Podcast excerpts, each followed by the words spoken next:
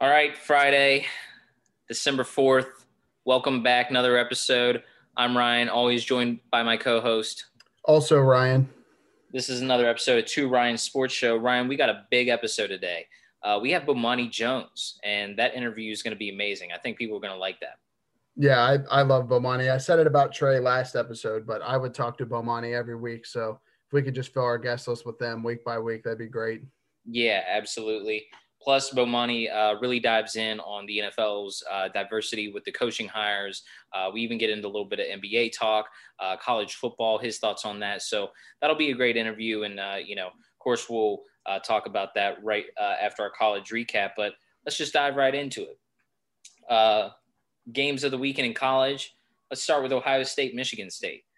The reason this is a big game is not because Michigan State's down – uh, and Michigan State did beat Northwestern last weekend. Obviously, huge win for them and Mel Tucker.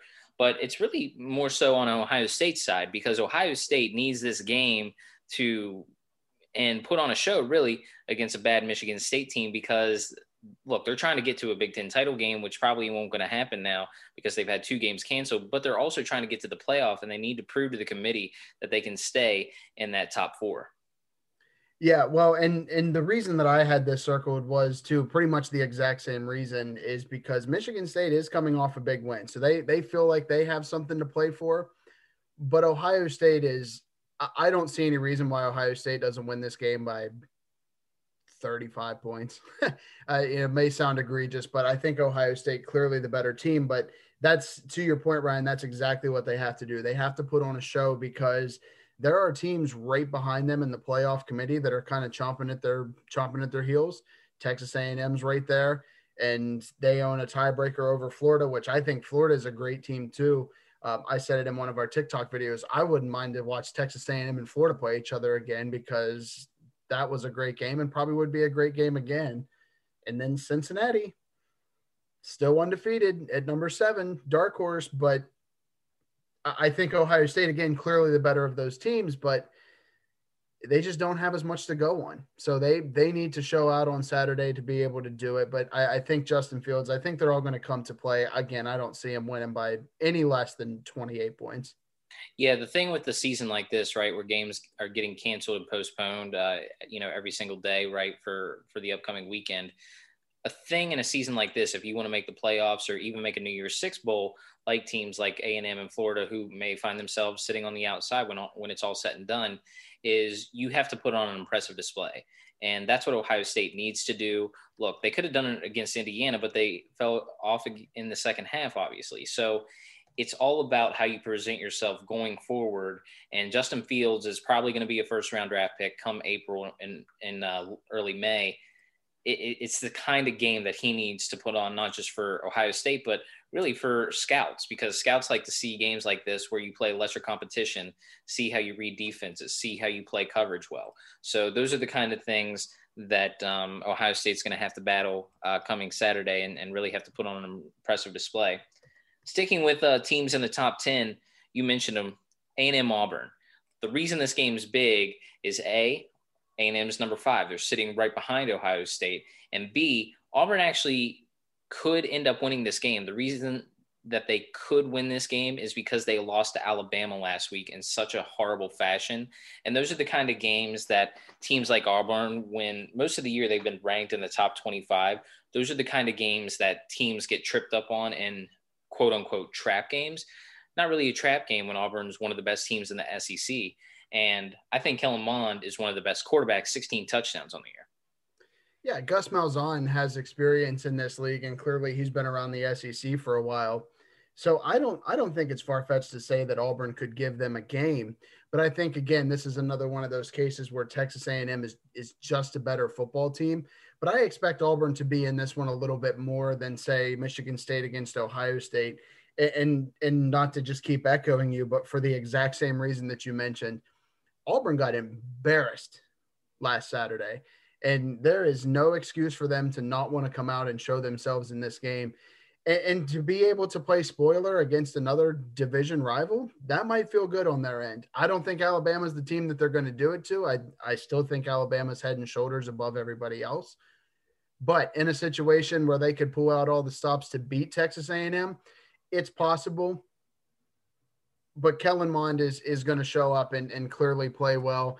Uh, they'll lean on Isaiah Spiller a little bit in the running game too here. So I, I think Texas A&M takes this one easy and and will maintain the five spot in the playoff ranking.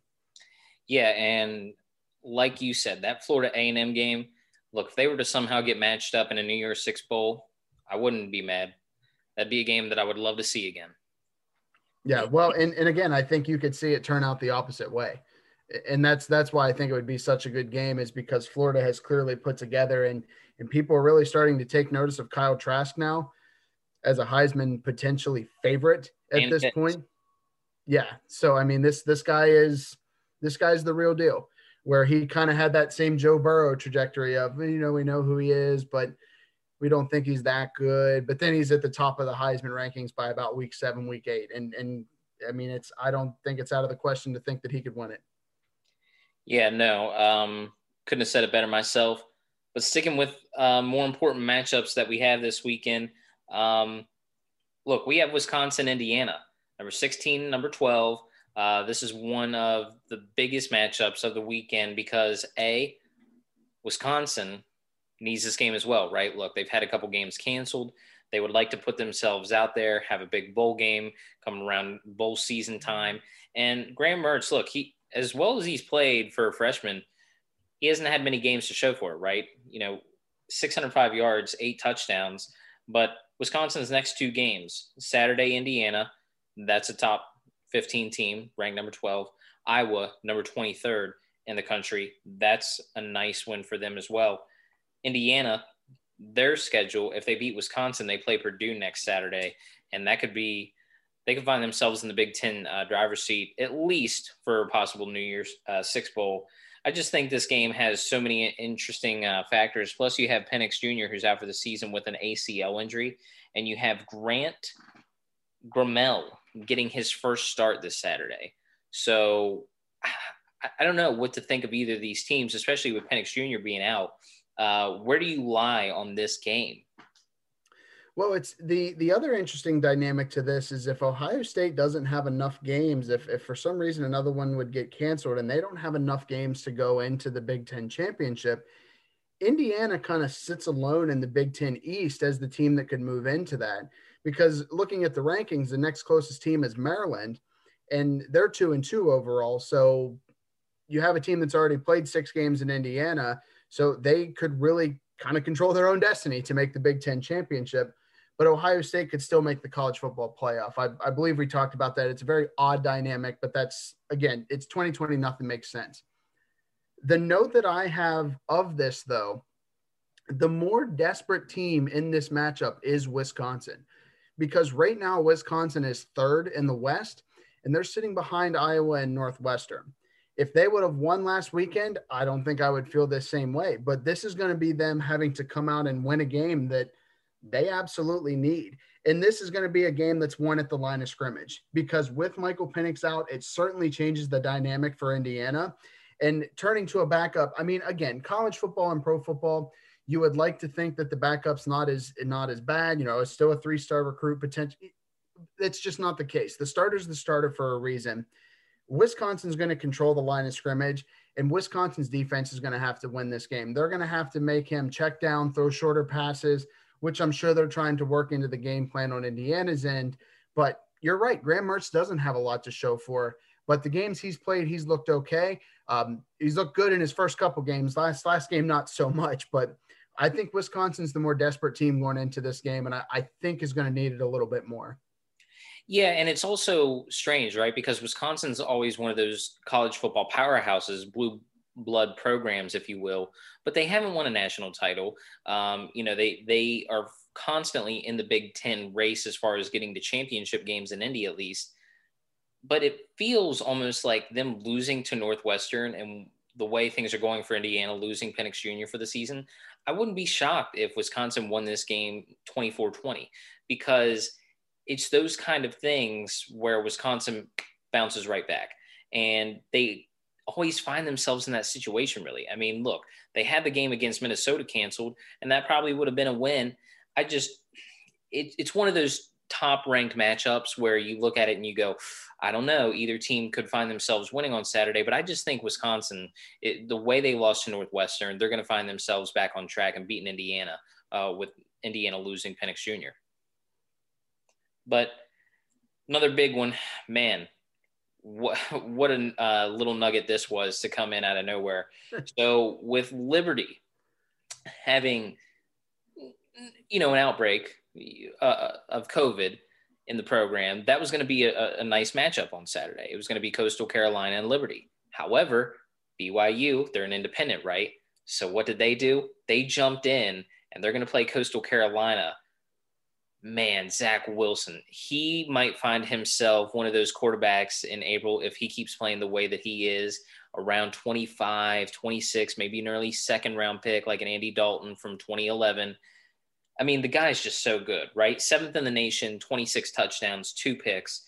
This BYU team, I don't think they'll make the playoff because I think so much needs to happen in front of them. However, however, this really is essentially an elimination game for a team like Coastal or BYU to make like a Fiesta Bowl or a Peach Bowl or a Sugar Bowl. That's really what this game is because look, any team any team ranked who finds themselves unde- undefeated, not in a Power 5 conference, typically 99% of the time gets one of those New Year's 6 bowls.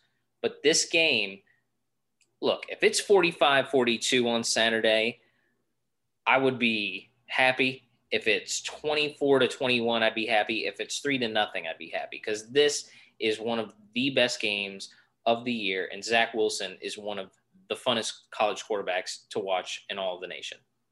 Yeah, so I, I kept looking. So obviously, Liberty and Coastal Carolina would have been a fun matchup to watch too. I don't think anybody would disagree with that. Two great teams of 2020. But then I'm starting to look and do some research into Coastal Carolina and BYU and what might set them apart. And as far as numbers, as far as team differential, there, there's not a whole lot of separation between these two teams. Uh, looking at you know scoring offense and and total defense, they're fairly close in the nation. The one big thing that is that is a little bit of a difference though, uh, scoring offense is is a slight difference where BYU is ninth in the nation and Coastal Carolina is 26th. So Zach Wilson is clearly the difference maker in this game, and and he is in every game because that's the kind of football player he is. So if Coastal Carolina is going to win this game, yeah, they're probably going to have to to stay in it in the passing game too. But if they can slow it down with their running back, and, and I may mispronounce his last name, TJ Marable, Marable. uh, again, I, I apologize, but if they can slow it down a little bit with him and neutralize Zach Wilson, the best way to neutralize a great quarterback is to keep him off the field you, you always talk about folks talk about defensive back play and say, uh, you know, our defensive backs have to step up. That's true. But if you can keep him off the field and control the game with a running back like TJ, it's definitely going to slow it down. So that could make the score a little bit less, but you're, you're certainly not going to take all the wind out of Zach Wilson's sails. That's, that's fairly obvious based on what's happened earlier this year. Yeah. And look, ESPN has so many channels. Okay. you know, uh, I always find it funny the ESPN Ocho thing because doesn't ESPN already have you know eight billion channels? But look, I don't know how many people still get this channel, but ESPNU, I mean, I'm going to be able to watch the game 5:30 though. It's kind of funny that they haven't moved that to one of the other major ESPN networks, like even ESPN2 or like ABC or regular ESPN. Like to keep it on ESPN, ESPNU, I find that a little interesting as well because look Coastal Carolina is number 18, BYU is number 13. This is a very interesting matchup on Saturday, and I can't wait to watch it. It's going to be a fun one. But wrapping up the weekend in college football, WVU Iowa State, Iowa State, Big 12 title runner. Man, they're going to find themselves uh, sitting pretty probably uh, in, at the Big 12 championship in uh, Dallas, wouldn't you say? Oh, absolutely. I and, and, again, a lot of that elevated by their win against Texas last weekend.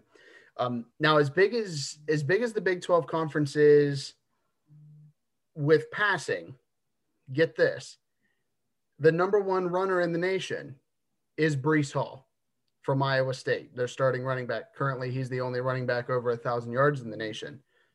Third in the nation in rushing, Leddie Brown, WVU starting running back. So a game of two teams that like to run the ball and play out of the Big 12 style a little bit. So Matt Campbell and Neal Brown switching it up from that uh, that earlier style of the Big 12. I'm sure you remember that game back in 2012 with Geno Smith and against Baylor that was 70 to 63, and you couldn't take a break because there was a score on every drive. Yeah.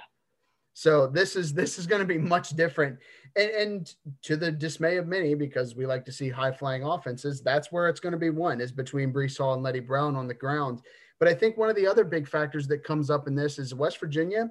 They're fifth in total defense in the nation. So that's nation something to watch. I'm sorry. Nation or conference? In the nation. Okay. So they are a they are a big defensive team for a change in something that they've struggled with in years past. Um, and I think some of that's a change in scheme. I'm not gonna I'm not gonna sit here and name names, but a three-three-five defense allowed a lot more open spaces. Where this defense is a little bit more compact, and they've been able to control up front. Of course, the Stills brothers are great. Uh, I think one of the big matchups to watch in this game is is Jarret Doege against Iowa State's defensive backs and how he's able to pass the ball because so much of this game will be controlled at the line of scrimmage with guys like Hall and Brown that it's going to take some big plays from Doege uh, or Brock Purdy on Iowa State's end to be able to win this game. Now, that's not to say one of these guys doesn't break out and have a big game, but you're definitely going to want to watch those matchups of the quarterbacks because that's that's kind of where the game is going to be won, right? Again, running backs are going to control it, but quarterbacks are going to have to make plays to win the game eventually. Yeah, and I mean Brock Purdy, you know, the quarterback that's been there since Clinton administration. Um, it feels like a game for him versus Jarret Doege. Jarret Doege needs to play excellent, right? Where Brock Purdy just needs to play average because Iowa State look, they're not going to out manhandle. I don't think they're going to blow them out. Don't get me wrong, but I do think that there is a lot more talent on that side of the ball. The way Matt Campbell's coached them up this season, plus Iowa State, like you said, coming off that big win against Texas, the way they won that game, where Texas actually could have took it into overtime if the field goal kicker wouldn't have hooked it, you know, two inches to the left. So I feel like a lot of momentum's riding in Iowa State's favor, with this being the last game for them of the Big 12 season. Plus, that gives them extra rest. That gives them a lot of like leeway on not having to worry about cancellations going forward. So, you know, because other teams are still going to find them find them in that situation. So, we'll see what happens. But um, sticking with college, not football, but switching to basketball, there's also a big matchup on Saturday. You have number one in the nation, Gonzaga, going against number two, Baylor. And let me tell you, Baylor looked very impressive last night against the uh, Fighting Illini. I thought uh, Illinois was going to uh, win that game. Clearly, they were out manhandled. And look, it's early in the season; it's only December, but those are the kind of matchups that the committee looks at in March when they set brackets and they say, okay, does Illinois need to be a three, four, five seed, or do they need to be somewhere in the six or seven range? But Jared Butler played really well last night, and then on top of that, you know Gonzaga, for them being the number one team in the nation and really kind of look, they didn't outpower WVU. Okay. WVU actually shot the ball pretty well. And, and, and Culver, you know, he rebounded well last night, and, and so did Oscar Tshiebwe. But Gonzaga losing Jalen Suggs for however long of a period that is with the ankle, that's a big deal. And that matchup, as great as it is, number one versus number two in the nation. Look, we don't ever get these kind of matchups this early on in the season unless they're the Champions Classic that airs on ESPN. However, however, for it to be sandwiched in all of college football madness when things are really starting to kick into a gear where teams need to win games to get into bowls, whatever. It's kind of a shame because it's one o'clock on CBS but it's going to be one of the best matchups of the day in anything in sports. So this is one of those situations where you might have to have an extra screen to watch it because it will be fun to watch. Um, so regarding Jalen Suggs, you know, looking back at the game against West Virginia, of course that hurts with his ankle. But what what impressed me was is him just staying on it and walking around, and for him to even just walk back in the game for a couple minutes, and he had a big block at the end of the game. It was it was very I don't know about you, Ryan, but I thought he was done. I, I might have even thought he was done for the season, the way he was walking off the field and like not able to put any weight on his foot at all. So, but it could still affect him going forward. You you don't know how that injury is going to hurt him and how it's going to hurt the team. But WVU clearly was the more physical team. But I think this is more of a I think this is more of a punch for punch matchup on Saturday. Um, a little bit more of guard play. So we'll see how that translates. I'm actually going to turn it on, watch a little college basketball too, because again, you're right. You don't get a lot of these matchups early in the season. Uh, and to see how Baylor matches up, again, I thought Baylor looked great last night against Illinois. Uh, he, they're they're up there for a reason, and their guard plays fantastic. Of course, Jared Butler comes back for his junior year, uh, much to the excitement of everybody Baylor and to the dismay of maybe everybody else in college basketball. But uh, I think you're going to see a little bit more evenly of a of a match game on Saturday with some outside guard play from both of those teams. So definitely worth turning into on on a Saturday college football slate. Yeah, and you know, real quick, speaking of West Virginia, look, we're West Virginia basketball guys. You know, we're West Virginia graduates. What did you feel about them last night going into that game? Because look, they only had three games, right? But however, they really it looks like they really improved it, it, seems like always a Huggins team can't shoot the ball from outside the paint, right? Or shoot from three. But last night, it felt like they were getting those kind of breaks that they needed to stay in the game. Look, they lost 87 82, but Jared, you know, Culver and Oscar Tshiebwe, those guys matter. Those guys matter come Big 12 conference play when you're playing the Kansases, you're playing the Baylors. Look, Big 12 might be the deepest conference in the country. And, you know, we had Seth Greenberg on, and you have those teams, right? And you also have, you know, Oklahoma's that are still coached by Lon Kruger. I just feel like WVU really set themselves up going into a conference schedule later here in the next couple weeks to really give themselves a shot to possibly finally get the monkey off their back and win a Big 12, you know, whether it's regular season title or conference title. I just feel like that team has really improved this is one of the best West Virginia teams that I can remember. Probably the best one dating back to uh, 2010, the Da'Sean Butler Final Four team. So the the combination of of Derek Culver and Oscar Tshiebwe below is might be the best one in the Big 12, and that's going to serve them well. They have to stay out of foul trouble, and and of course there's there's always some questionable calls in games. I'm not here to judge officials. That's not my job here, but the best quote that I saw from this, and it was actually a tweet, and I apologize because I, I don't remember whose tweet it was talking about the game as a as a positive for West Virginia was this is not a game that was on West Virginia's schedule. West Virginia was not scheduled to play. Bob Huggins calls ESPN and says, We want to play, we want in. And he's able to practice his guys coming off a tournament in, in about a week's time to go in and play the top team in the country and give them a very competitive game that was back and forth. And I think in a lot of ways could have gone either way, depending on how shots fall or how some fouls are called. I think if you're a West Virginia fan, you have to feel good about where you're at. Of course, you know, you can believe or not believe in moral victories, but that is air quotes a moral victory to go in and, and hang with a team as good as Gonzaga this early in the season. And of course, going into a conference slate now where you're going to have tough teams, of course, Kansas and Baylor they've been very tough, but I think West Virginia's in that conversation too. Yeah, and for Tennessee, when they dropped out for WVU to be in the tournament in South Dakota and then do the quick turnaround and go to Indianapolis, you know, two, three days after that, pretty impressive the way they hung with Gonzaga. But look, we're, we're, we're a sports show, you know, we have sports guests on, you know, we're, we're also going to have interesting guests on, but we're, we're not oblivious to other news happening around us.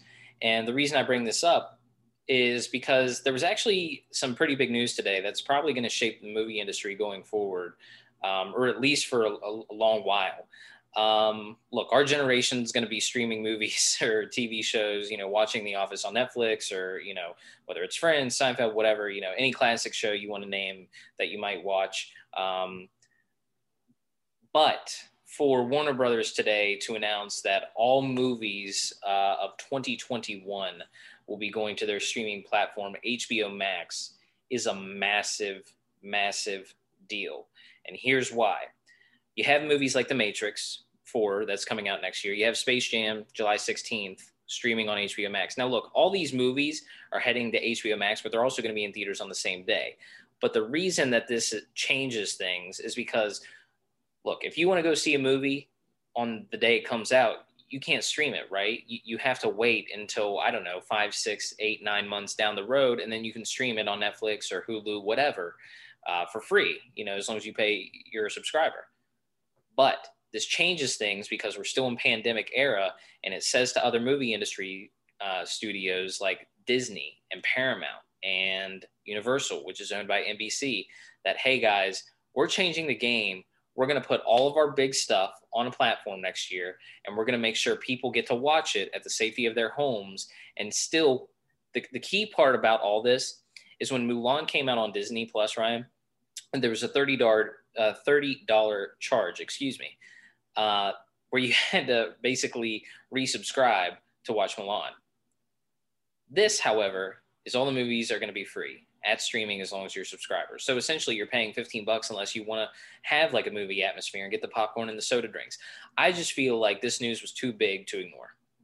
Yeah. So let me be very clear about this. I 100% understand that this is kind of a, a ripple effect of the pandemic that we're saying we want to stream these movies and want to put them on streaming platforms so we can get them out. Studios have invested a lot of money in them. But I'm not stuttering when I say I want this after the pandemic's over because the movie theater atmosphere, if I'm being 100% honest, is something that I I can't say I like it, but it's not something that I crave. It's not something that I enjoy, right? I, you have to travel, you have to go there. Drinks are expensive, popcorn's expensive. I've had this conversation with my parents many times I can't seem to understand how you can. So, in the case of Mulan, let's just use that as an example here. Sure, it's $30. You're going to go to a movie with maybe four or five friends, close friends who want to see it too sometimes. Why not get them together, take a little cash pool, pop a little popcorn at your house? It's $5 a person, five, $6 a person. That's cheaper than going to a movie. I, I can't seem to understand how that's not a bigger thing anyway but it's definitely going to change it going forward. And I think you're going to see everybody react to this and, and pretty much do the same thing because you have to. You can't be behind in that industry to, to make money. And of course, there were films last year that were released straight to Netflix that should have been in theaters.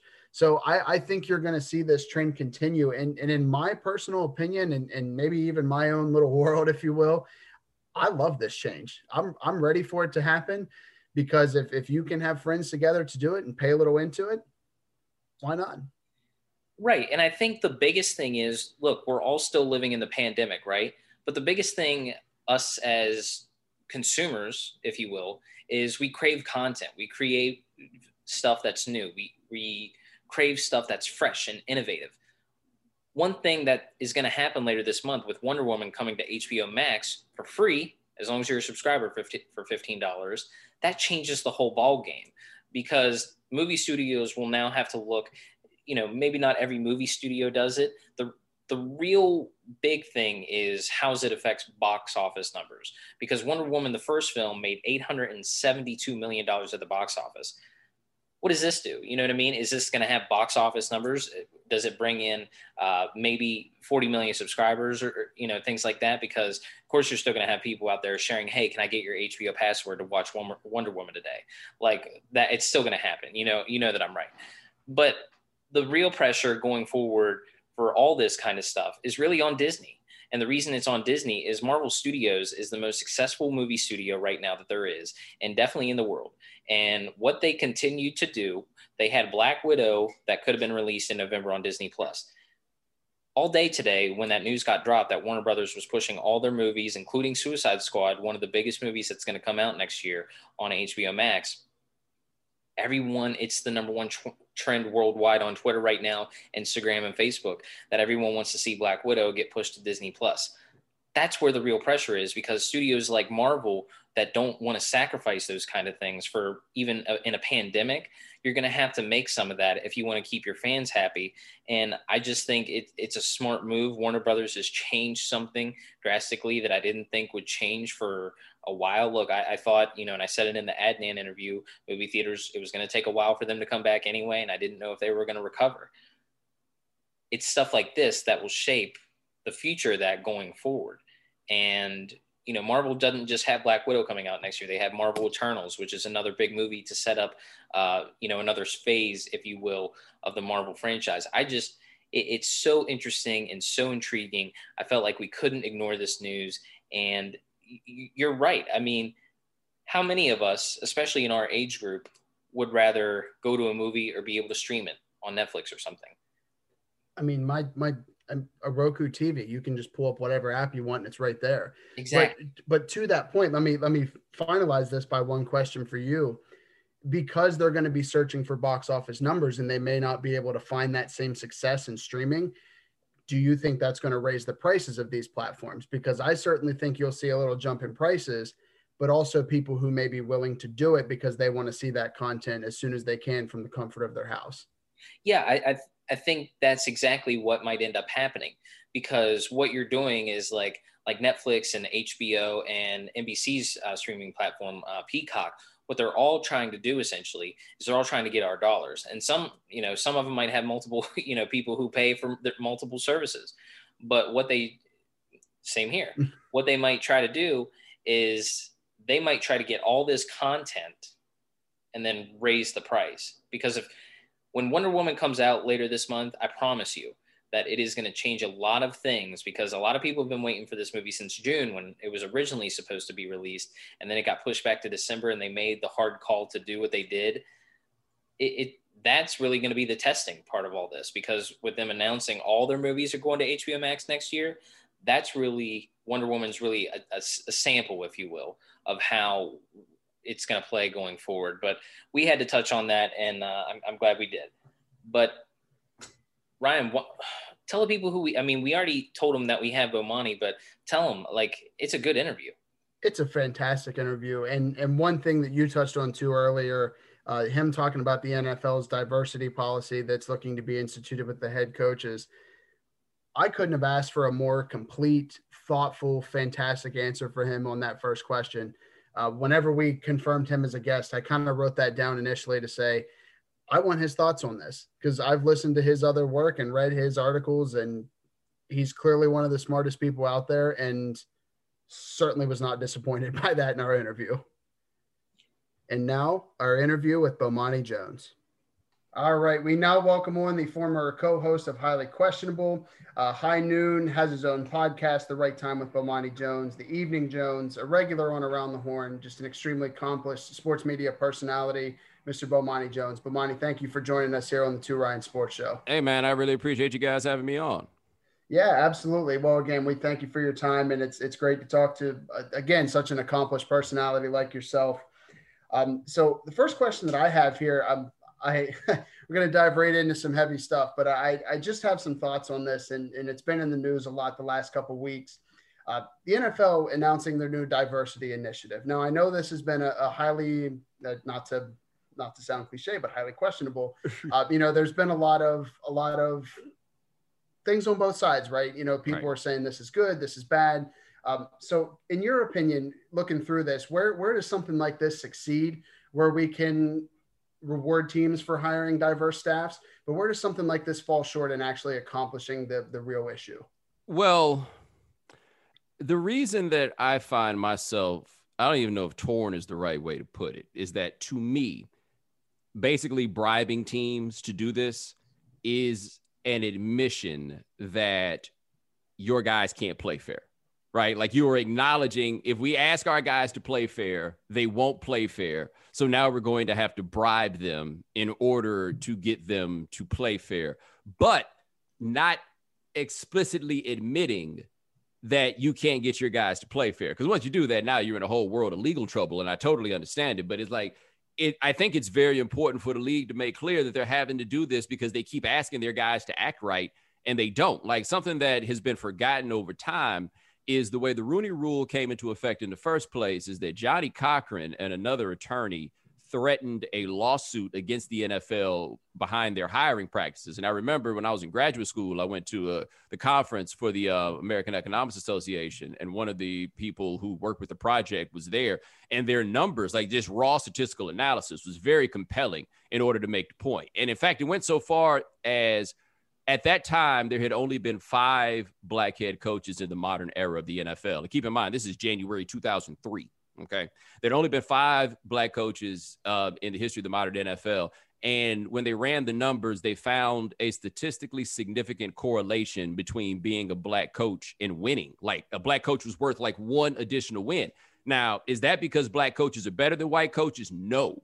What that probably means is that you had to be so damn good to be a black coach just to get a job that you'd be worth an additional win. You know what I mean? Like, like this is it's always required some measure of threat to get people to do something. And now it seems that they're trying to do it where they're trying to give a positive inducement to get people um, on the right side. And I think, based on my read and my knowledge of people, you know, around the NFL and stuff, this is something Roger Goodell wants to fix. You know, like I think that this probably starts with him understanding that this is something that they need to do a better job on.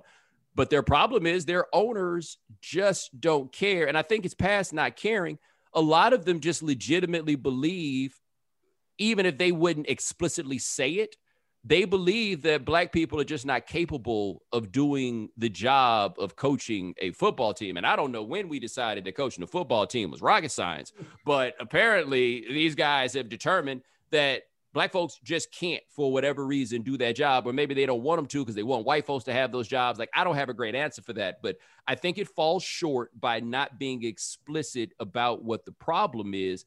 But i do think it's encouraging even if it's just the commissioner of the league that the commissioner of the league does seem to care about this. Because the truth is people complain about this every january like when the hiring cycle comes around but nobody's talking about turning off their TVs because of this or anything. Like, like black people ain't talking about turning off their TVs on the basis of this. So they don't quote unquote have to do this, you know. So I do think it's good that somebody's trying at least. I just don't think that this is going to work. Like I don't think a third round pick is going to be enough to induce people to not hire. Like if you if if you really believe that a certain coach is the one that you want to hire, a third round pick is not going to be the thing to make you not hire that coach.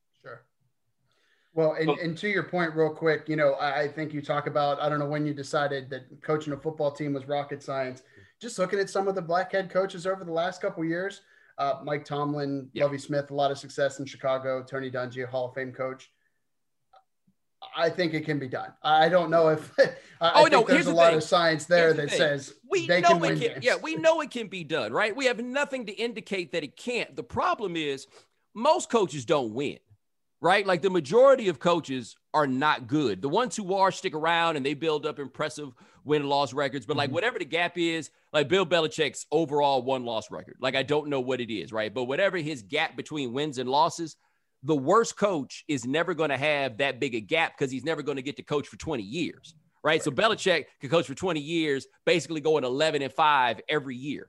Nobody's going to go 5 and 11 every year and keep their job. You know what I mean? And so most of like you know it all balances out to 500 but the bottom is going to be filled with a bunch of coaches who aren't that good who get a little bit of time and then they might get a little bit of time somewhere else right? And then they're going to be down there at the bottom. The thing is there's so many white dudes who get to coach that you always wind up with enough to balance it out at the top end and you could be like, well, we know white people can coach because we have X, Y, and Z. Like the fact that you had the Super Bowl that year where Tony Dungy and Lovie Smith were coaching against each other. Mike Tomlin has been to two Super Bowls. Like the fact that we even have people like that to point to is actually quite the indication of black people being able to do this job. And I think that one thing we can never do and we have to be careful about, and it could be easy to do, not even out of malice, right? But just because of the way that these things are always talked about, is the question is never whether or not black people can do this, right? No matter what it is that we're talking about in this, that's never the question. The question always is,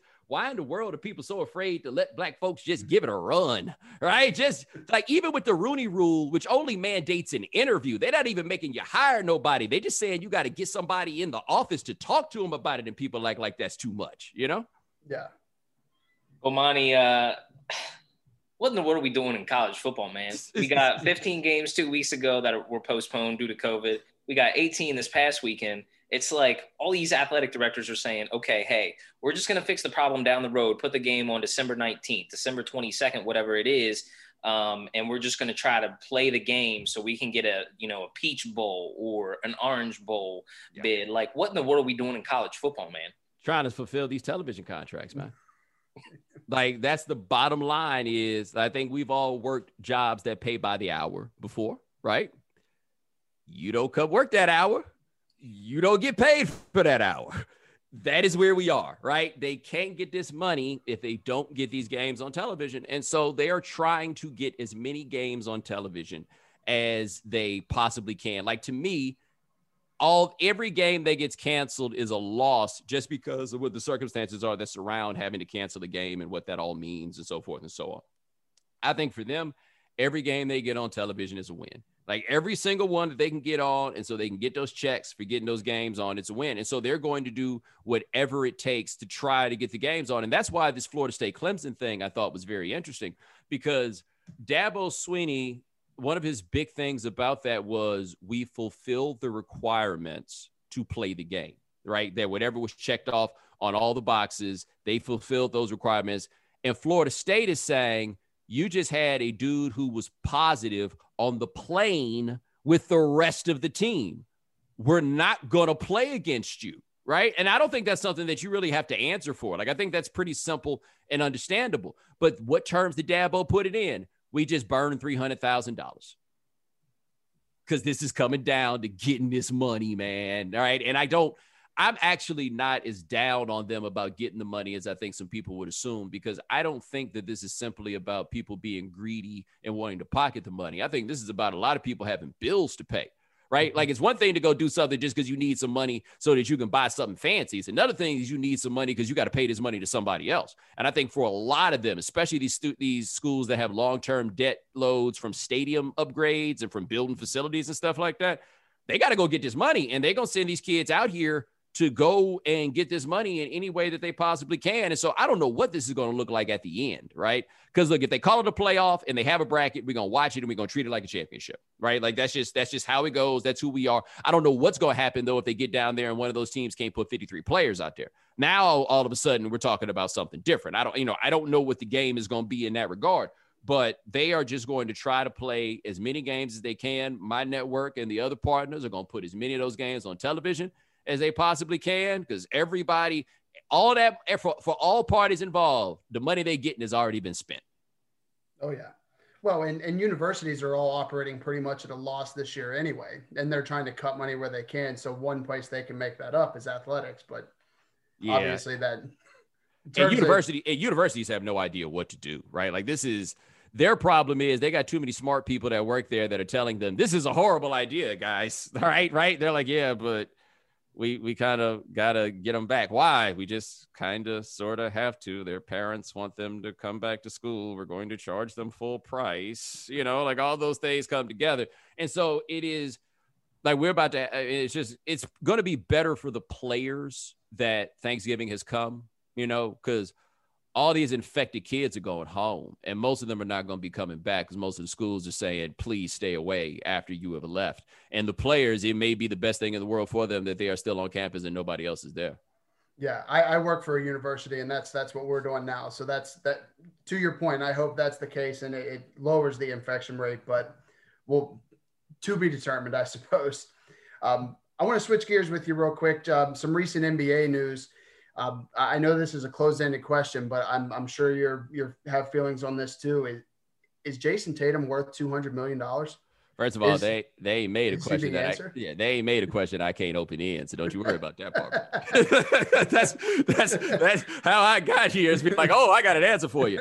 Um, so with Tatum, Tatum is a forty million dollar player, right? Mm-hmm. Or at the very least, he's a player that you give forty million dollars a year to right now because I would definitely guess that in two years, if you don't think that Jayson Tatum is a $40 million player, you will think at that point.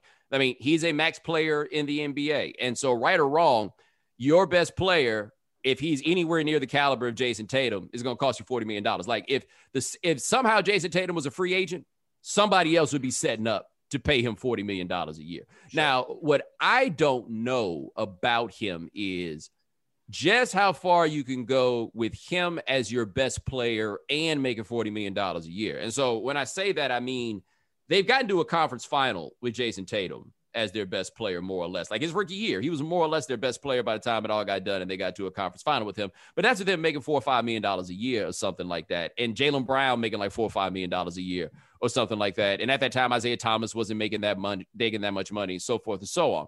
So, how easily can you build a team around him if he's making $40 million a year? To that, I say, they were also paying Gordon Hayward 30 something million dollars a year. And they didn't have a championship contender, but they did have a team that could contend to win the East, right? Like I do, I do think they actually had that. So I think you can do okay with him making that kind of money. But I'm very interested to see, like, as Kemba Walker gets older on that contract he has, for example. I'm curious to see what this team like ultimately turns into because I don't think they're going to miss Hayward at all. I just don't think that's even he was I think that people have started to bag on him in a way that's unfair. He was good last year. Like he was about as good last year as he was in his best years at Utah. But I think that they can replace what he gave with the guys that they have because they just have so many wings. Like I think they can figure it out. Bo, uh, last question uh, for you on my end. Um, so the NBA season, you know, it, it's coming right around the corner. Lakers Heat, they had it's crazy, right? Crazy. It they just had, ended like a week the, ago. It feels like right. By the time the season starts, uh, I saw that the Lakers and Heat will only have 72 days off from the finals to December 22nd when the season tips off. Where teams who didn't make the bubbles, like the Knicks, for the dumpster fire that they are, though, they had 215 days off. They didn't even go to the bubble. And before you answer that, is Dan ever going to stop making fun of you for that sound bit of you and Shannon?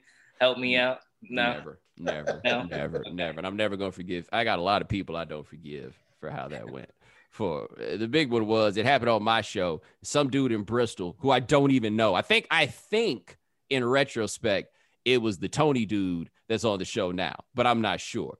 He decided to send that in, but we're not friends. I don't know him. We're not buddies, right? And so this happens, and then one day they told me that he was up in the office. I was like, "Cool, put him on the microphone," because I was in either New, I was in New York, he's in New York or Miami, I can't remember which, and they dude was in Bristol and they put him on and I said something. He was scared. He was scared to death. And see, that's how you know you shouldn't have done that, right? You should have had nothing to be afraid of, right? Why, why, why was you afraid? Um, but so the thing about that time gap in the bubble, though, the biggest winner on that to me is the Warriors, right? They like they didn't go to the bubble. Um, Draymond Green, I guess, is the only like real part there that you think about like wear and tear and miles and stuff like that. But they're gonna have Steph back. They have a bunch of dudes who did not go into the bubble and play. Like they have Kelly Oubre who went in there for a couple of minutes. And then once the Suns are out, he was out. And then we'll go from there. Like I think they'll wind up having the biggest advantage um, from that. But this goes back to what we talked about.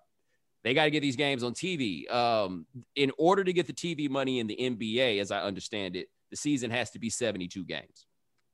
And so they're going to get 72 games. One way or another, they're going to find a way to get 72 games. And that means that they're going to have to start in December. So I understand why the players don't want to do it. But the NBA also, and I think that this was a smart play on their part, they want to get back onto their regular schedule. Like the world is not built for the NBA draft to be in November. It's not built for an NBA finals game to be on a Sunday with NFL football you know, and all of those things. Like it, it, they can't win under those circumstances. So they're going to have to do all this. There's there's just no way around it. They're going to have to do it. It is going to be agony for a lot of the Lakers and for a lot of the um, Heat. But the counterpoint is they got three months off before it. Right? Like there's something to that fact. Like they're they're not coming in off of seven or eight months like we see very often. That's not what's going on here. Yeah, it's it's interesting. It, it, certainly creates a unique situation where you have a team like the Lakers, but obviously fronted by one of the greatest basketball, if not the greatest basketball player of all time. They're certainly yeah. going to be ready to play. There's not going to be much of a gap coming out of the bubble. Yeah, no, absolutely. Like it's just like the people talking about, well, LeBron's going to do all this load managing this year. No, he's not.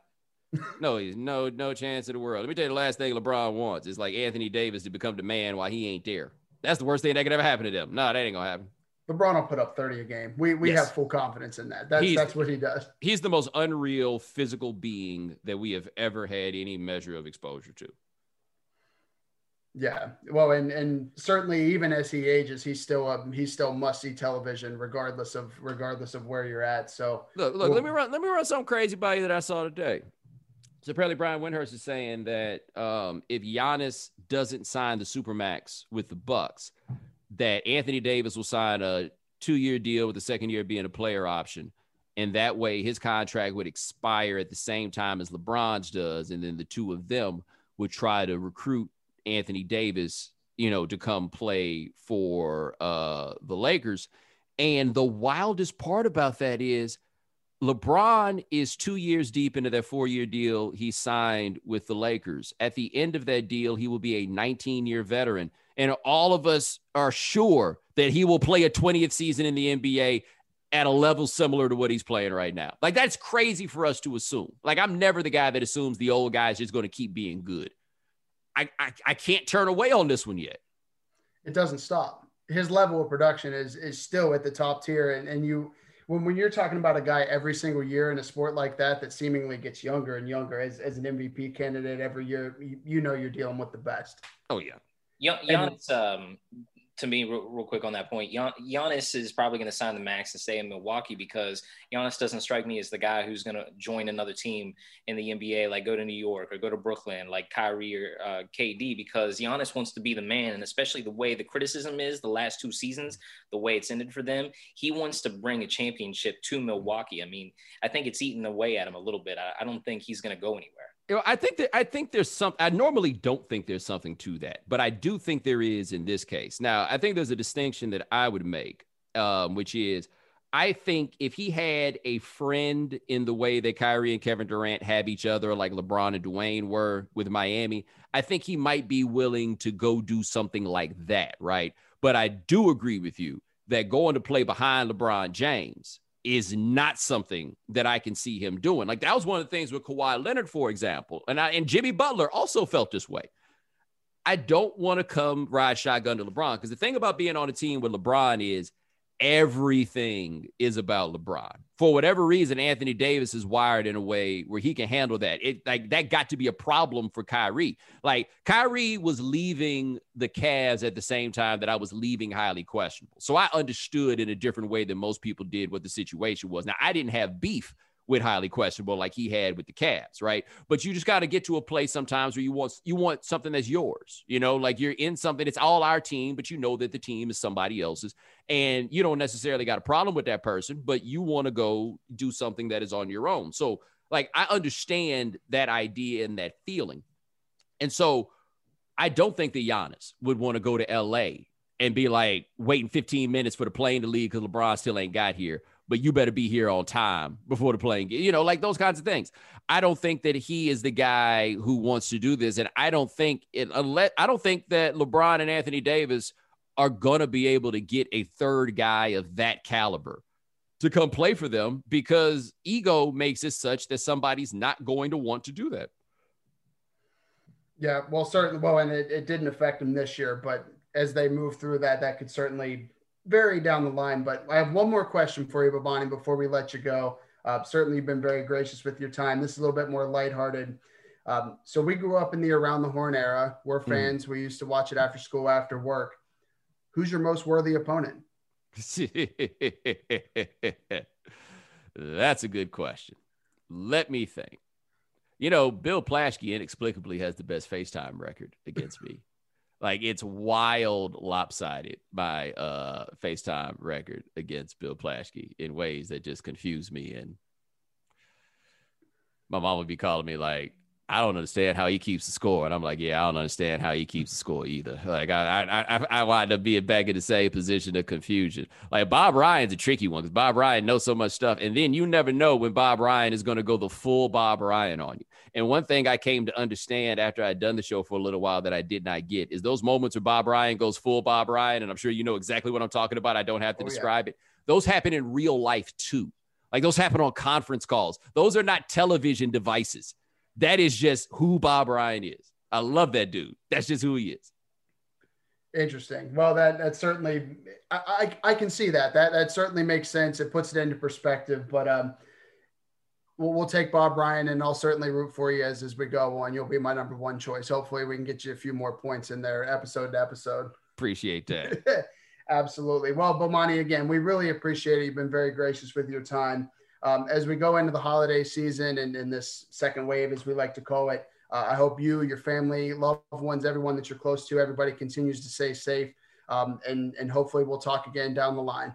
Oh yeah, we keep keeping our asses inside. It's gonna take a burglar or a superhero, Spider Man, to come in here and get it to me. Like you're gonna have to, you're gonna have to come break in here in order to put that on me. I appreciate you guys, man. Keep up the good work.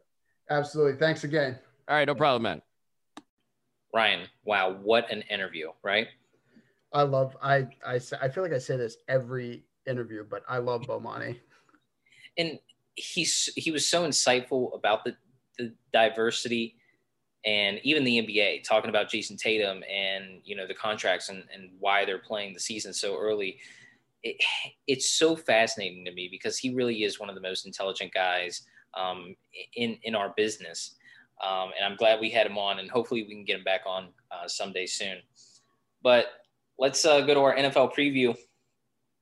Ryan, is Tennessee in the playoffs right now, or do they just keep finding themselves in essential playoff elimination games? Two weeks ago, Baltimore, right? Last week, Indianapolis. This week, they play Cleveland, the human wrecking ball, first in the league, 1257 rush yards, 12 touchdowns. I mean, he is a human wrecking ball. Watch out for that guy, right? Ryan Tannehill, one of the best quarterbacks in the league this season, 23 touchdowns, four interceptions, 2,608 yards. I mean, I said it last episode. I'll say it again. That's the quarterback Miami thought when they drafted him as a wide receiver in Texas A&M who transitioned to quarterback, found himself picked number eighth overall. This is a huge game. And Baker, he's not having a bad season either. 17 touchdowns, seven picks, and the Browns are allowing 108 rush yards per game in a guy in the human wrecking ball who is just going to steamroll anyone that he finds in his way. Yeah, well, and and clearly Derrick Henry is is a matchup problem, but um, let it be known too that Tennessee's given up 115 rushing yards a game, playing a team that runs the ball almost equally as well as they do. Uh, I, of course, I think of the three running backs in this game, Derrick Henry for Tennessee, Nick Chubb, and Kareem Hunt for Cleveland. I would take Derrick Henry as the better of those three. Um, but the rotation between Chubb and, and Hunt could certainly create problems for Tennessee on the back end too. One one interesting matchup in this though, uh, looking at the passing defenses, is that Tennessee is 28th in the league in passing defense.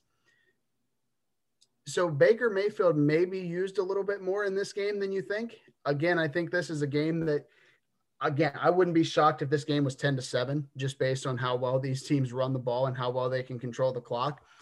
But you may see Kevin Stefanski put it a little bit more in Baker Mayfield's hands just because he knows he can he can have those matchups that he wouldn't normally have against other teams. Cleveland's 20th in the league in pass defense, so not not very much better, but uh, I think this could be a Baker Mayfield game a little bit more so than than you think. Uh, so be on the lookout for that. But certainly this game is going to be at the line of scrimmage and, and on the ground. You you can't ignore how good those three running backs between these two teams are.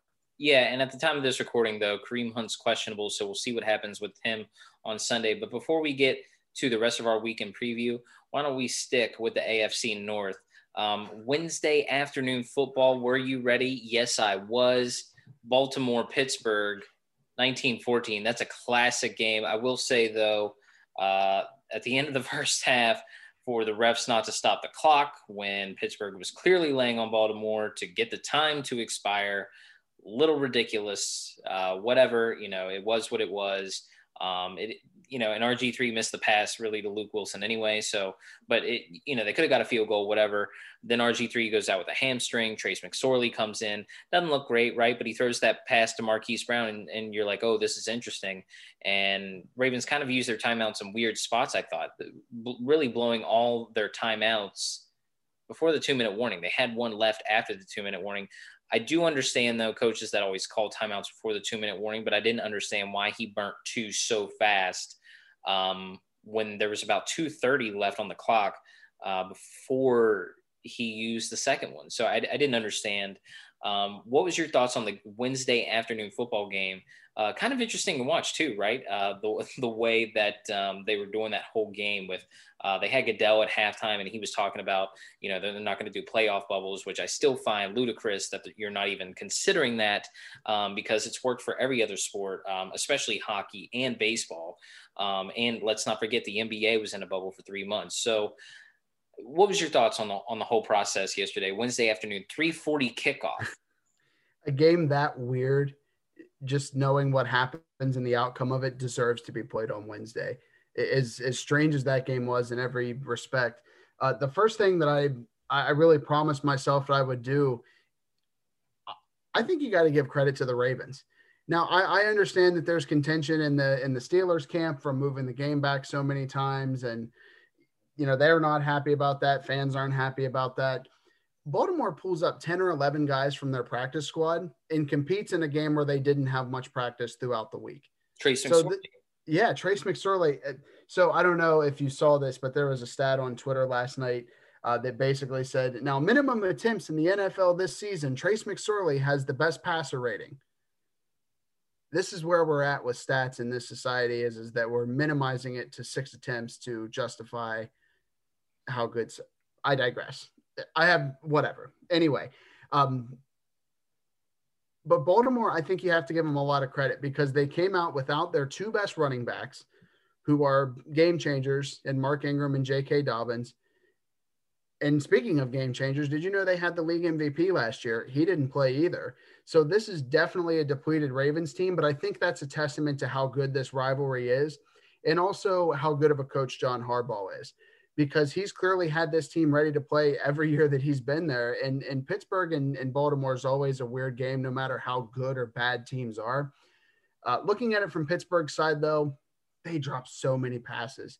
And, and, I understand some of them are behind the receivers or maybe a little bit low, but ones that hit him in the hands and you have to you have to move it.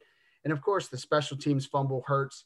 Uh, you you mentioned the play with Luke Wilson at the end of the first half. Uh, give credit on that side too to Minkah Fitzpatrick for knocking it out of his hands on the way down because it didn't survive the ground to go down. So that was turned out to be a very big play in the game. I think every team gets bad games, and and Pittsburgh is criticized for being 11 and 0 as extremely overrated. I don't. I wouldn't call it overrated. I think you have to win comfortably and win ugly too and you don't understand baltimore's always scrappy. That's always going to be their mo that's always going to be how they are.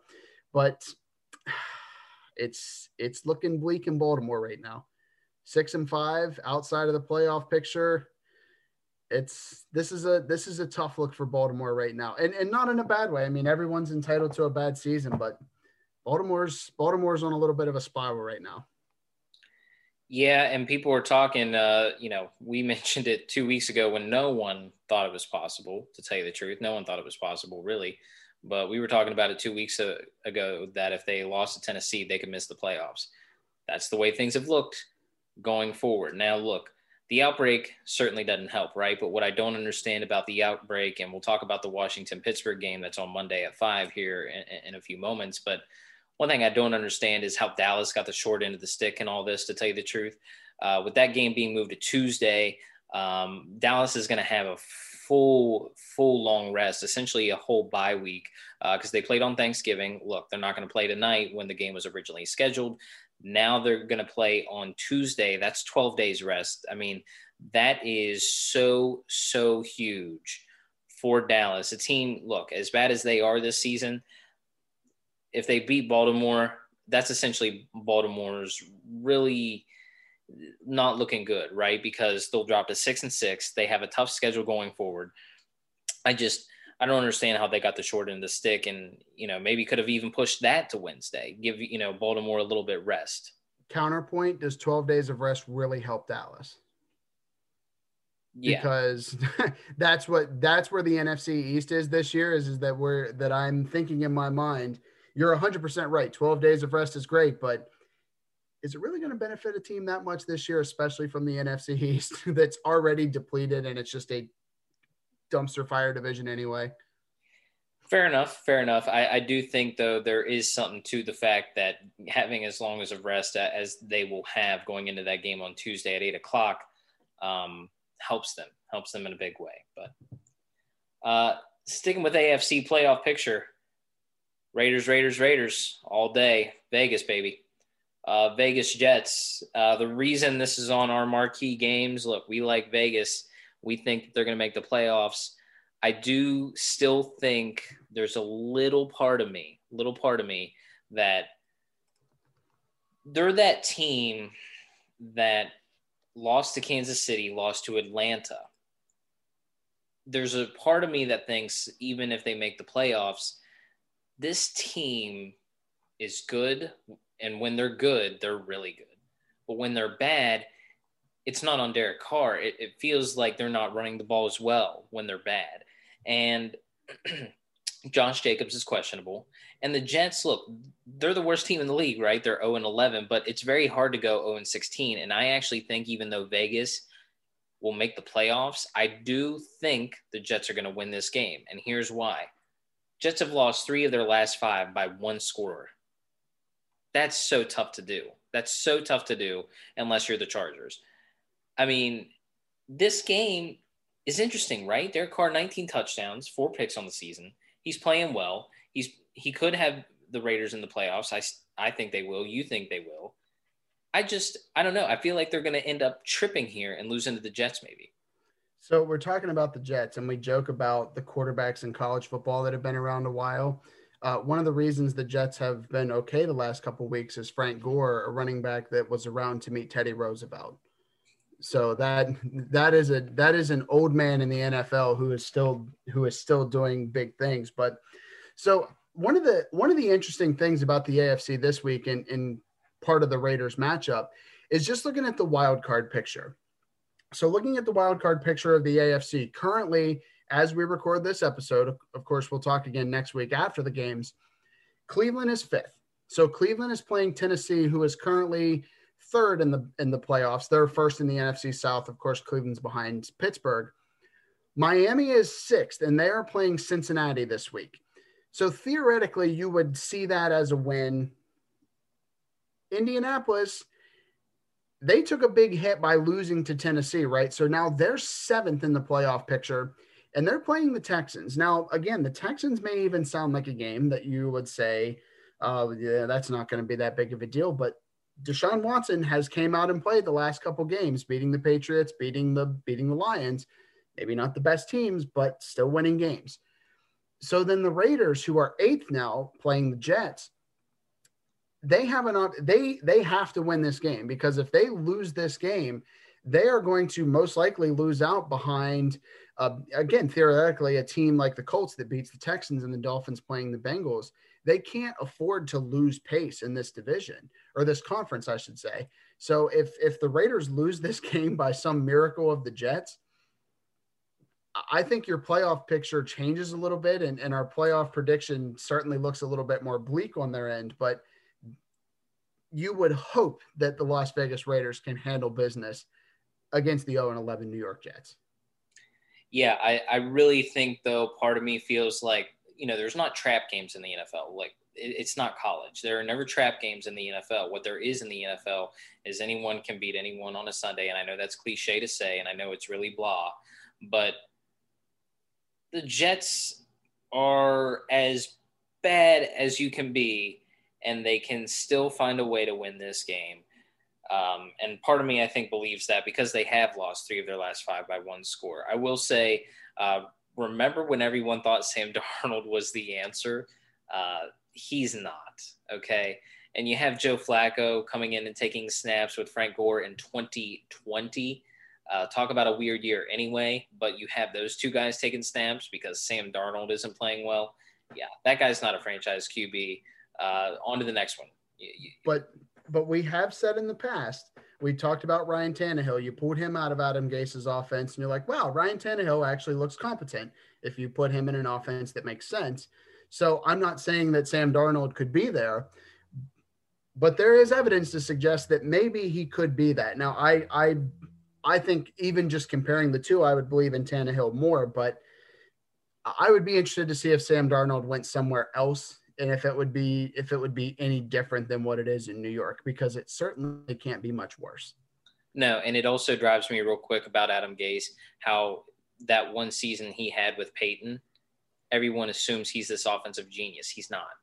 Uh, if you look at his offensive uh, records as like a you know league, whether it's scoring or offensive ranks, uh, every year since he's been a head coach, whether it was in Miami or New York, it's always been anywhere from 26 to very last uh, in the league. That's not an offensive guru. That's a guy who just doesn't know what he's doing as a head coach and more of a coordinator role than a head coach role. But moving along, man, it stinks that this game is sandwiched in between witching hour and before the 425 uh, games on CBS because it is Arizona in the Rams at 405, the weird time slot that, you know, sometimes you'll get a game like this that's sandwiched in there and it's no fault of their own. It's just who has the America's game and who's the late West Coast game that gets sandwiched into that. And that's what this one is. But you have Jared Goff, 16 touchdowns on the year, 3,021 yards. Kyler Murray, 19 touchdowns, nine picks. And the really the story between this is the offenses anyway. Rams are doing 399 yards per game. Arizona 411 yards per game. This game, if it wasn't for the witching hour, everyone would be glued to this at the 405 slot. Yeah, well, this I mean, this clearly should be a 425 game because this has huge implications in the NFC playoff picture. So we talked about the AFC playoff picture. Uh, so Seattle is currently sitting at first in the West and third in the in the overall. But behind them in that division are the Rams at seven and four, currently fifth, and then the Cardinals at seventh at six and five. So this is a game with two teams coming off losses that probably shouldn't have been losses, who absolutely need this game.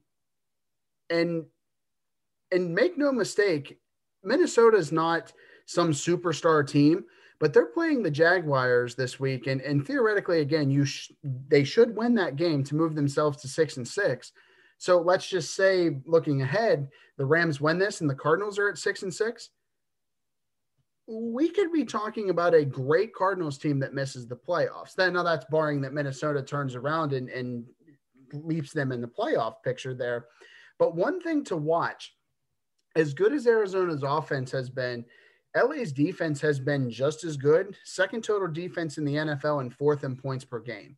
They've really stepped up, especially over these last few weeks. Now, again, last week kind of being a, a, a weird thing with that, losing to the 49ers, but they've really stepped up. And I've said this before, and I'll continue to say it again.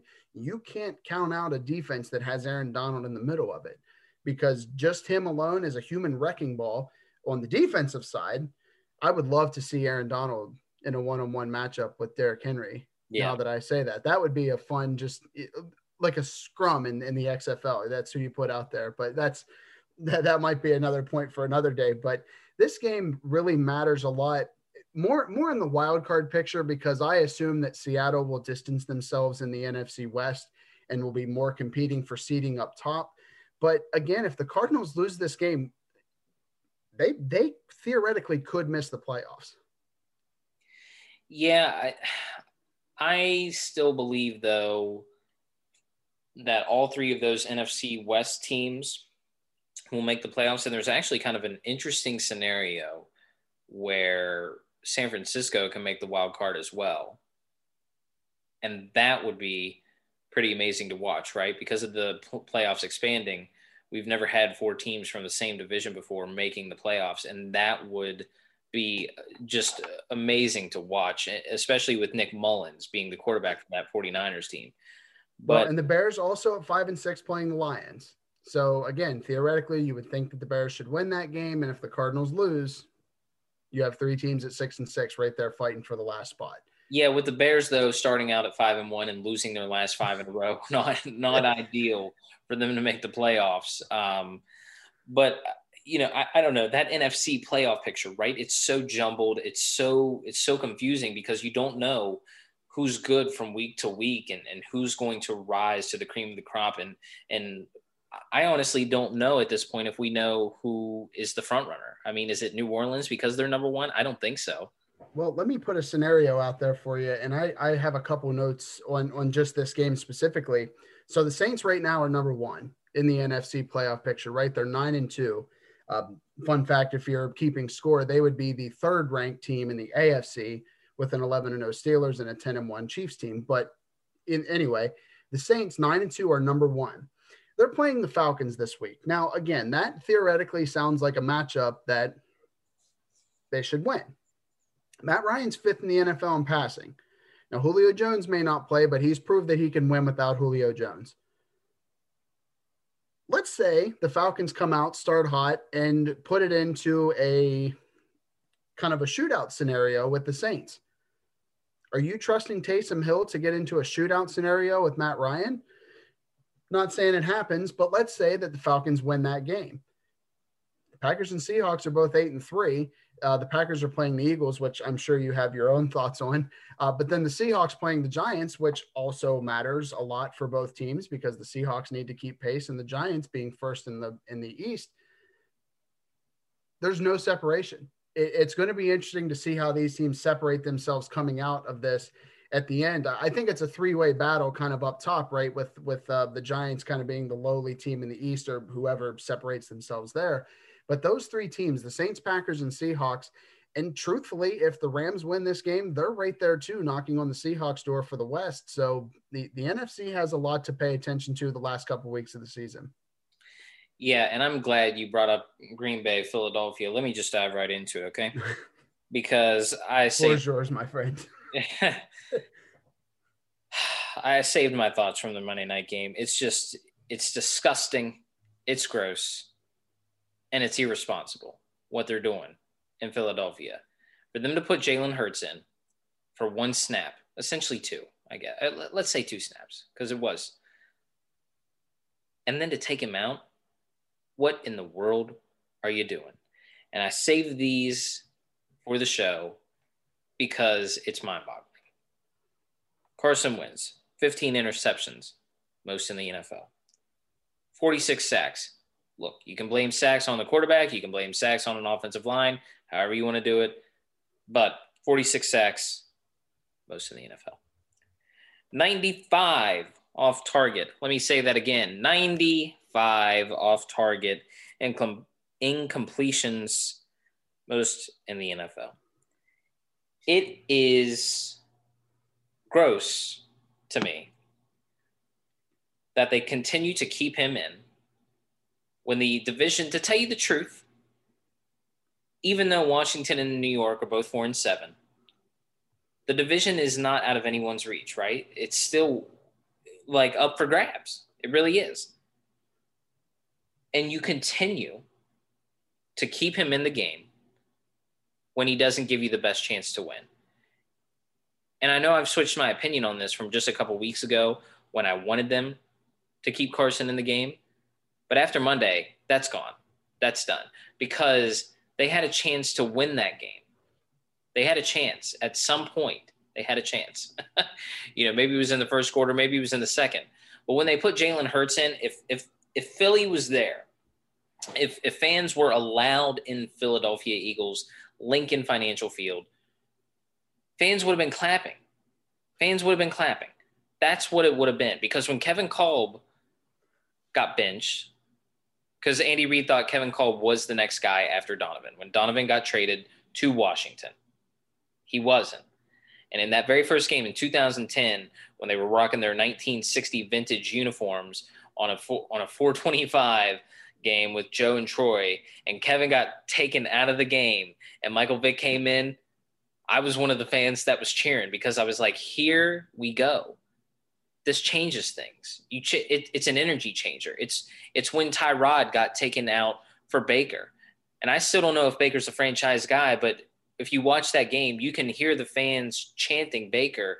And when he got put into the game, the whole energy changed, and they beat the Jets on the Thursday night to unlock Bud Light fridges for the whole nation of people who had those. Okay.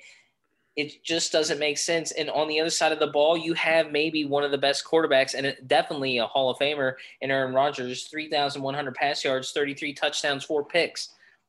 Something is wrong with Carson and I don't know what it is. I can't seem to put my finger on it. Whether it's him not getting the ball rid, uh, fast enough, whether it's him not reading defenses correctly. I know I said a couple weeks ago I want him to stay in the game, and I don't want them to put in Jalen Hurts. But now you have to. You have to give your team the best chance to win the game. And when the guy behind you is a rookie and the division is the worst in football we've ever seen, Ryan. The worst division we've ever seen in the history of the NFL. You have to give your team a chance to win and at least make the playoffs. And they're not doing that. It frustrates me as an Eagles fan. It frustrates me as someone who loves and watches the game of football, you know, for my whole life, I don't understand when coaches do this and there's massive, massive uproar to take a guy out and put another one in, and they refuse to do it out of some sort of trust in the guy. I don't get it. I feel gross. I'm a little embarrassed to continue to rant about them because at the end of the day, they actually could look back at this season and wonder what if if they don't win the division. Because whether it's Washington, whether it's New York, probably not going to be Dallas at this point, but they're going to look back possibly at this season and say, what would have happened if we would have done it? Because if we get to week 15 or week 16, Ryan, and they put in Jalen Hurts and they win the last two games or they win the last three with Jalen Hurts, that's going to be even worse of a scenario for Doug Pederson as the head coach, even though he did bring a Super Bowl to Philly, than it would have been if he would have benched Carson on Monday night this past week for Jalen Hurts. I had to get it off my chest. so I have two thoughts listening to that. One of them is didn't Tyrod Taylor get benched for Josh Allen, Baker Mayfield, and Justin Herbert? All three of them. Well, well, wait, wait. wait. I'll take the Justin Herbert back because the Justin Herbert wasn't so much as a benching as it's it was benching up a, by the Chargers doctor. Yeah, so I guess you couldn't call it a, a benching when you get your lung puncture. That's a that's a different scenario.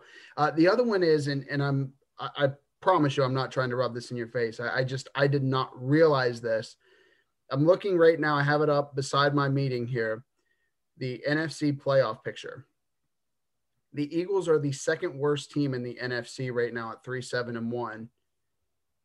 Only the Cowboys are under them at three and eight. I did not realize that they were the second worst team in that conference. And but again, this is how historically bad this this division is this year.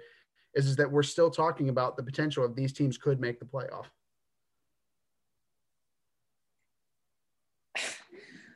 The the best way to describe it is look, you're a Pittsburgh fan, you're very open about that. I'm an Eagles fan, I'm very open about that. I think we both can agree on that, right? I mean, I I'm black and gold till I die, but the the the problem is the problem is I remember I remember vividly when Donovan McNabb got traded in 2010 to Washington on on Easter Sunday, and I thought to myself, oh my gosh, what is Philadelphia doing? Like, you just took a guy who almost took a two almost took us to a Super Bowl in 2009, took us to a Super Bowl in 2005, took us to four NFC championship games. You're getting rid of him for essentially nothing. What are we doing? And it was for Kevin Kolb because everyone, every everyone in the organization, especially Andy Reid, who drafted him, thought that he was the guy. You, you could see in, in, in the first play of the Green Bay game that he wasn't the guy. And keep in mind, remember they signed Donovan McNabb the season before in 2009, and he was the third string quarterback on that roster. Well, when Donovan McNabb was traded, who was second? Michael. And I remember the Green Bay game vividly. Kevin Kolb gets hit in the head by a concussion from Clay Matthews. Third quarter, about 10 minutes left. Michael Vick comes into that game. It changed the whole atmosphere of the game. And they went on to a historic season. And Michael Vick almost won the MVP that season in Baker Mayfield on the Thursday night game a couple years ago when he was brought in over Tyrod and they won the game. Now it was against the Jets, but when the Browns were as bad as the Browns have been, that was uh, amazing. And, you know, you felt the fans like rallying behind Baker. There has to be something where Doug Pederson says I got I got to put in Jalen. I got to put in Jalen because also the another problem with Carson having his injury and Carson not playing as well as he did in his first two seasons, and you can see it in the numbers as well. The knee injury that he had made him more of a pocket passer, and he still likes to run the ball. He's not a running quarterback, but Jalen Hurts, Jalen Hurts wanted Alabama. Jalen Hurts wanted Oklahoma. Jalen Hurts is a second round quarterback for a reason. It's not because they didn't. It's not because they wanted him to sit behind Carson. It's because they wanted him to give Carson maybe a shot in the arm. I don't know. I don't know. But what I do know is that there needs to be a change in order to save the season because if if any team gets in the playoffs, you're there. You have a shot. And most of the time, coaches who get in the playoffs anyway, they typically save their job by getting in the playoffs. I feel like if Doug Pederson misses out on an historic bad season and he doesn't try to save the season and win the division by putting in Jalen, at least giving it a shot, even with all the money that is invested in Carson, he could be looking at um, himself being possibly fired. I mean, I know that's like a hot take to say, but he could look at himself being fired on the Monday after the season on week 17, all because he didn't try something. Because you have to try and, and you have to continue to innovate your offense. And Carson Wentz is just not doing that. So another Eagles rant, another another one in the books. I mean, I mean, in the in the description, you're going to see where it says Ryan B's weekly Eagles rant. That's that's what I'm going to have it tagged as in there. That's a pretty uh, fair assumption. um, ending the weekend in football um, in the NFC East of all places, uh, Washington Pittsburgh. Uh, I guess you can consider this a primetime game. I don't know. I mean, it's the second um, time, well, third time this season if you count Week One. Um, third time this season we've had doubleheader on Monday Night Football. Uh, look, it's it's not ideal, right? Like for the teams, but as fans, it's awesome. You know what I mean? Like, and I, I think you're like that as well. Um, but you have Washington, Pittsburgh. Weirdly, these are two teams that are pretty much division leaders. I mean, I know New York right now is ahead of Washington due to the tiebreaker, but this isn't a give a gimme for Pittsburgh. Antonio Gibson, 645 yards on the season, 11 touchdowns. Um, that's pretty good. Terry McLaurin, first in the uh, league in receiving at 963 yards, only three touchdowns on the season. But Pittsburgh, Big Ben, what a season he's having 25 touchdowns, six interceptions. I mean, this game, I mean, between this one and the Bills and Niners, that's probably the best game on Monday. Yeah. Well, the thing that I'm most interested in seeing is because I agree with you, this is if you've watched Pittsburgh this year, of course they've had their their good games, but they've also had very bad games. I.e., let's look at the, the game on Wednesday, and I would like to turn you back to the Cowboys game a few weeks ago. So we seem to struggle. We again, there I go with the we acting like I'm part of the team. They seem to struggle um, with NFC East teams for some reason this year in the worst division in football. But Washington really is not an easy test. This is a team that's only gotten better as the seasons came along, especially on the defensive side of the ball. And we talked about it in their game against Dallas um, on Thanksgiving night. But but we're talking about a team that is is decidedly younger. They're they're kind of trying to put the pieces together as they move forward. And Alex Smith is kind of what he's always been. Alex Smith is not a, a game changing quarterback, if you will. He's not going to roll out and make some miraculous Patrick Mahomes pass, but he's a game manager. It won him games when uh, when the Niners were in San Francisco. It won him games whenever he was in Kansas City. This is not a this is not a to say that uh, this is not to say that the Reds or excuse me the football team. I apologize. The football team is is just going to ride him to be a game manager to win all these games, but Pittsburgh could struggle a little bit. And the injury situation hurts with Bud Dupree being out now because he's a good run defender. Uh, also, with the potential implications of COVID, if, if Stephon Tuitt's not able to play again, that could be affecting. So we'll see. I think Pittsburgh clearly the favorite just based on the season, but I'm, I'm not counting out Washington. I, I think they'll certainly give Pittsburgh a run for their money. They'll give them a good game. Let me ask you this on Pittsburgh because it's the, the best start a team has had since the Carolina Panthers team that went 14 and 0 to start a season uh, that made the Super Bowl that season with obviously an MVP Cam Newton. Um, I feel like Pittsburgh is getting lost in the shuffle a little bit, right? Because of Kansas City, because of Tennessee. I, I don't know. I mean, I don't think they're going to go 16 and 0. Don't get me wrong, because I think they actually lose to Buffalo in that huge Sunday night matchup after the Washington game, uh, you know, here, here in a week and a half or so. I just, are they getting lost in the shuffle? It feels that way. I think a little bit. And I think that is because even in my even in my opinion, the Chiefs are still the best team in football. Again, and, and Trey Wingo talked about it in an interview, but until you beat Patrick Mahomes when it matters, you have to believe that he is still the still the best player in football. And I think that too. So I think they're getting lost a little bit just because they don't have that flashiness and they're not putting up huge video game numbers. So I, I think of like Patrick Mahomes's MVP season back a couple years ago where they're blowing out teams um, and he's putting up great numbers. Lamar Jackson, even last year with the Ravens, same thing.